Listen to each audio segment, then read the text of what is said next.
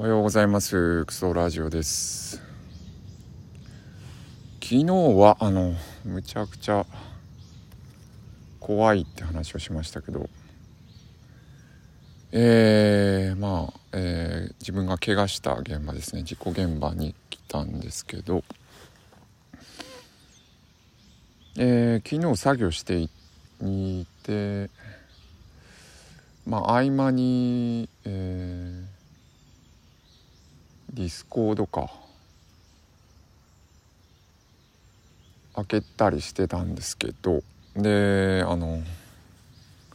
まあ人間引っ張られるなっていうのを改めて考えたんですけど、まあ、環境とか人間関係とかにむちゃくちゃ引っ張られるんだなっていう感じですね。あのえー、たしの何かのたかしさんに、えー、ちょっと番組の感想的なことを送ってまあそれがなんか跳ね返ってきた感じでうんとまあ林業を進めたんですけどたかしさんがあのまあ、職探しって簡単に言っていいのかわからないんですけど、まあ、仕事を変えて、えー、っていうところで、まあ、林業を進めてみたんですけどでまあ一次産業には全然興味あるということだったんですけどまあ人誰かが喜ぶことで誰かっていうのを強調してらっしゃってそれがなんか自分に跳ね返ってきて、えー、自分の仕事が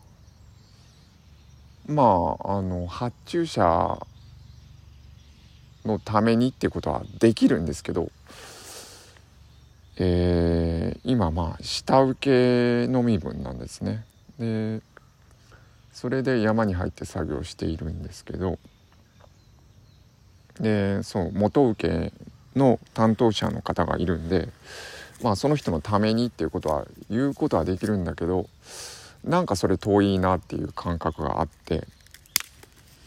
で、もっと人とつながりたいなっていうのがあって。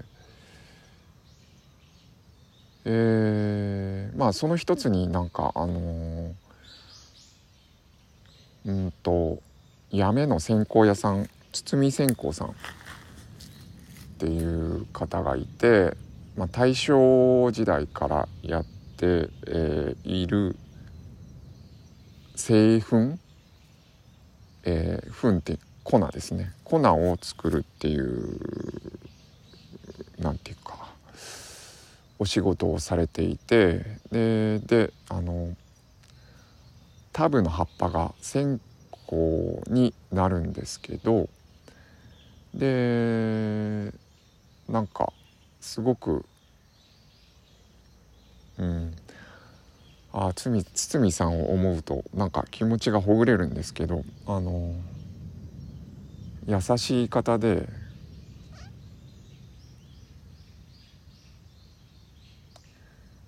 うん。でずっとまあ何代目なんだろう？3代目なのかな、えー、代々続いてきたっていうのもあるし、えー、ご自身もずっとこの道でやってきたんだなっていう迫力があるんだけれどももう触れる感じが優しいというかそういう方なんで応援したいっていうのがあってみたいなあのつながりができてはきてるんですけどうんなんかそこなのかなと高橋さんのとのやり取りをがうん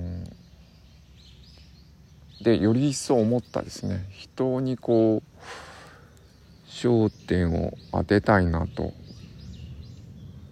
で、えー、怪我してからなんですけど、えー、10月3日に怪我して。えー、で10日ぐらい経った時に、えー、八番さん関東オフ会っていうのがあっててでまあうん、そこに行くかどうかもすごく悩んだんですけど怪我の状態もあるし、えー、で行って行ったんですよね。で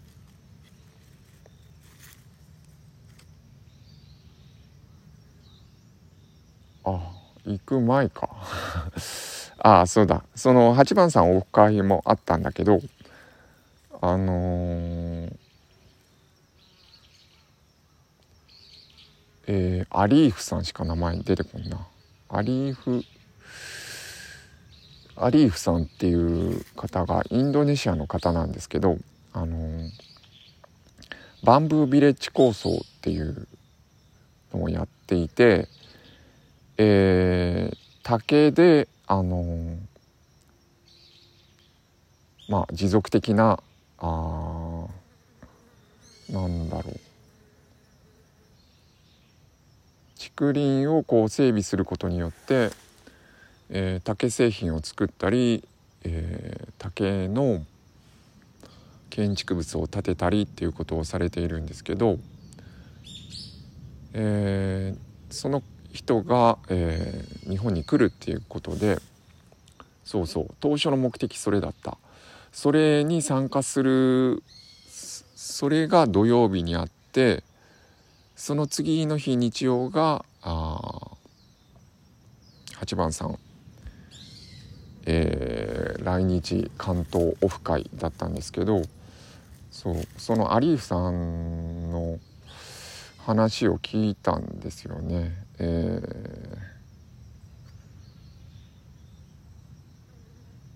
ー、うんでまあそのアリーフさんは何て言うかな。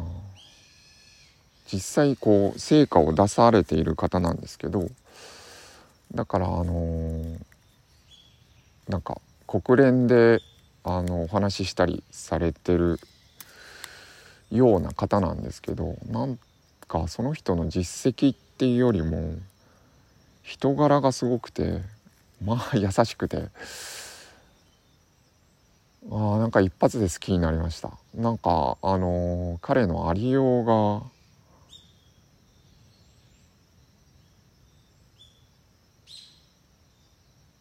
うんあこういう人間がいるんだなっていうかあのー、なんか会場も包まれた感じになったですね。明るくて優しくてででかいことをまあやろうとされてるんですけど、えー、バンブービレッジ構想っていうのはまあ一つのビレッジが2,000ヘクタールの山林ですね。まあ主に竹林だと思うんですけどまあその中で竹だけじゃなくて、まあ、コーヒー作ったり、えー、いろいろな作物を作ってでそれとまあ経済もつまり人もということでしょうけど人もこううまくあの暮らせる仕組みを作ろうっていうことをやっていてですでにやっててそれをインドネシア国内で1,000作ろうでさらにあのまあそれをインドネシア以外でも実現させようって人なんですけどまあその詳しい話もまあそんなになくてなんか実績紹介みたいな感じじゃなかったんですけどその会自体が。あただそのアリーフさんのありようは良かったな。本当ファンになる。まあ優しいだけじゃなくて本当バンって方向を打ち出してそっちに行こうやみたいな、うん、一緒にやろうやっていう力もある人で、うん、そう。でそのアリーフさんにお会いしてやっぱ何をやるかっていうのもよりやっぱ、うん、どうあるかその人がどうあるかってとてもすごいなと思いました。まあそうですね。なんかアリーフさんとその堤さんの優しさ似た感じだな。まあ。うん。でまあ昨日そのここで怖さがあるって話したんだけどまあたしさんとのこうやり取りを通して人だなって思うとやっぱり、えー、まあ堤さんを応援したいもあったんだけどアリーフさんを応援したいみたいなこともあってちょっとインドネシア行きたくなったんですよね。まあその時も思ったんだけど具体的に行きたくなったというかその方向で動くべきだなって思う時にやっぱりあのまあ単純に言うとお金稼げ稼ぎたいと思ったし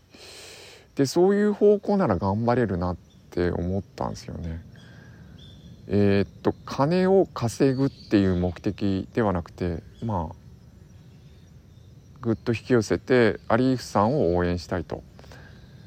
えー、でとりあえずはあインドネシアに行くんだってする時に、まあ、お金が一応必要なので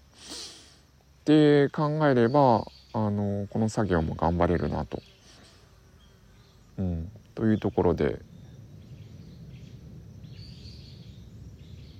うん、まあ怖さも怖さについてはやっぱりあのーこれもありがたい感覚だなと思いました。昨日も喋ったっけこれ、うん、とても正常な反応というかはい。一番の安全装置だなっていうか。うん。まあそれがありつつもまあ意欲的に昨日は取り組めたなと思います。えー、12分。話長かったな。いろいろ言おうとしたから。あーまあ怪我からこっちの話はまだ結構あるんですけど。うん。まあアリーフさんに会ったよ。うん。で